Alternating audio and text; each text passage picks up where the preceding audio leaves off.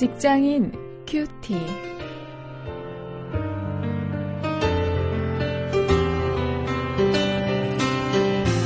여러분 안녕하십니까? 9월 12일 오늘도 고린도전서 10장 1절부터 13절 말씀을 가지고 아, 오늘은 공동체를 주제로 해서 함께 말씀을 묵상하십니다.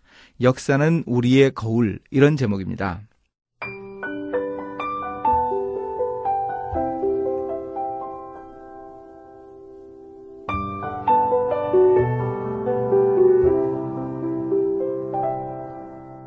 형제들아 너희가 알지 못하기를 내가 원치 아니하노니 우리 조상들이 다 구름 아래 있고 바다 가운데로 지나며 모세에게 속하여 다 구름과 바다에서 세례를 받고 다 같은 신령한 식물을 먹으며 다 같은 신령한 음료를 마셨으니 이는 저희를 따르는 신령한 반석으로부터 마셨음에 그 반석은 곧 그리스도시라.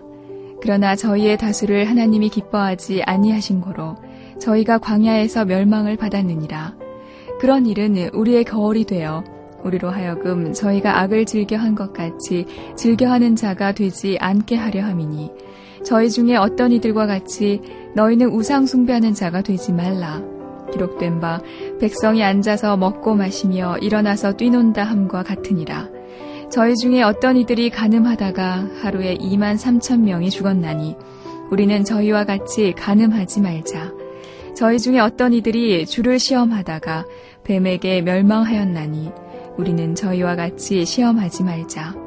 저희 중에 어떤 이들이 원망하다가 멸망시키는 자에게 멸망하였나니 너희는 저희와 같이 원망하지 말라.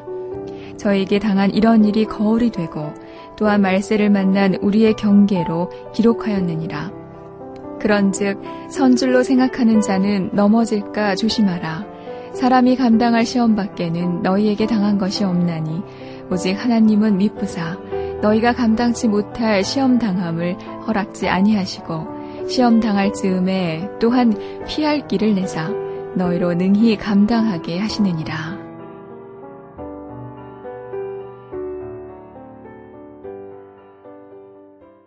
제가 이 신학 공부를 하면서 한때 교회사에 대해서 많은 관심을 가졌습니다.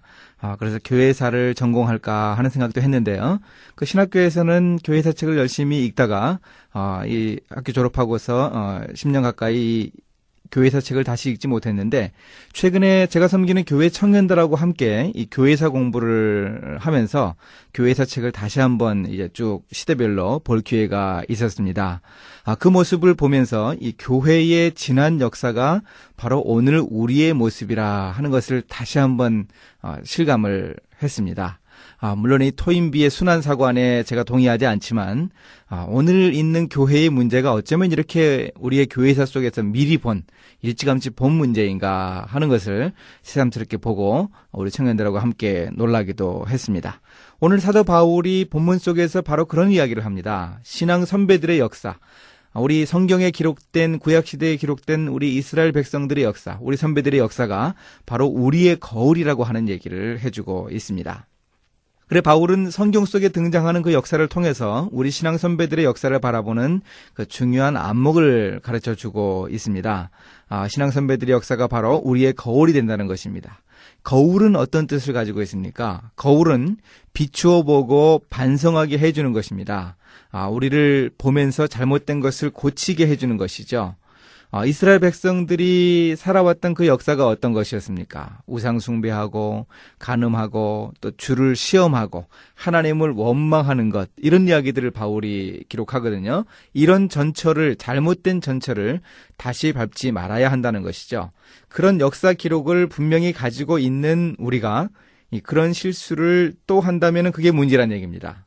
이것이 바로 사도 바울이 이 신앙 선배들의 역사가 우리의 거울이라고 하는 아, 그 말의 핵심입니다. 11절에 바울이 이렇게 얘기하고 있습니다. 저희에게 당한 이런 일이 거울이 되고 또한 말세를 만난 우리의 경계로 기록하였느니라.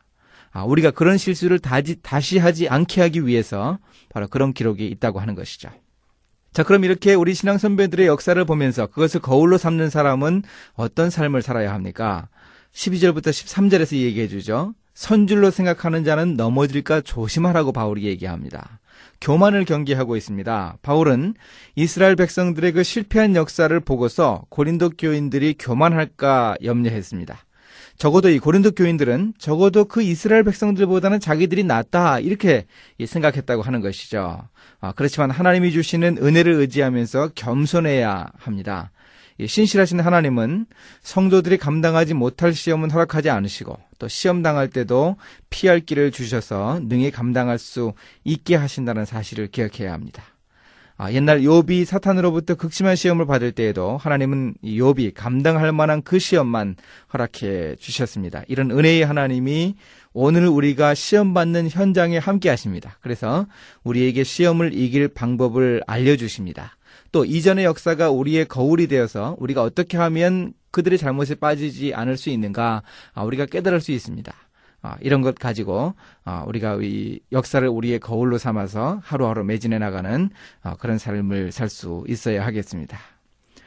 이제 말씀을 가지고 실천거리를 찾아봅니다. 이 성경을 볼 때 하나님이 나에게 말씀하시는 그 경계, 오늘 본문에서 얘기하는 이 경계가 되게 한다고 했는데 이 경계가 무엇인가? 오늘 나를 향해 하시는 이 경고가 과연 무엇인가 우리가 좀 깨달을 수 있어야 하죠. 하나님이 깨달음을 주시는데 우리가 그걸 찾지 못한다면 아, 큰 낭패가 아닐 수 없습니다. 좀 어, 그런 하나님의 경고를 잘 찾을 수 있도록 그래서 우리 삶을 변화시킬 수 있는 그런 계기가 될 수 있기를 어, 우리가 바라면서 노력해야 하겠습니다. 이제 함께 기도하시겠습니다. 하나님 과거 속에서 저와 또 우리 일터의 거울을 찾게 하옵소서. 과거에 우리 선배들이 걸었던 실패의 역사를 반복하지 않도록 유혹을 이길 수 있는 힘을 주시기를 원합니다. 예수님의 이름으로 기도했습니다. 아멘.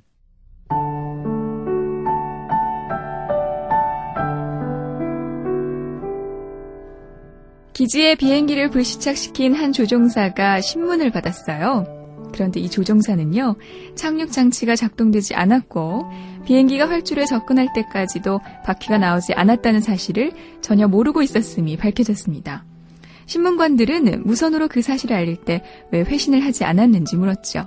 그러자 그 조종사는 말했습니다. 실은 경적 소리가 하도 크게 울려서 경고 무전을 들을 수 없었습니다. 그런데요, 사실은 바로 그 경적 소리가 착륙 장치에 문제가 있다는 표시였어요.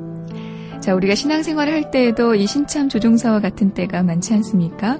우리가 죄악에 빠질 때 우리를 경고하시는 그 소리를 듣지 못하고 여전히 죄 가운데 빠져 있는 경우가 많지 않을까요?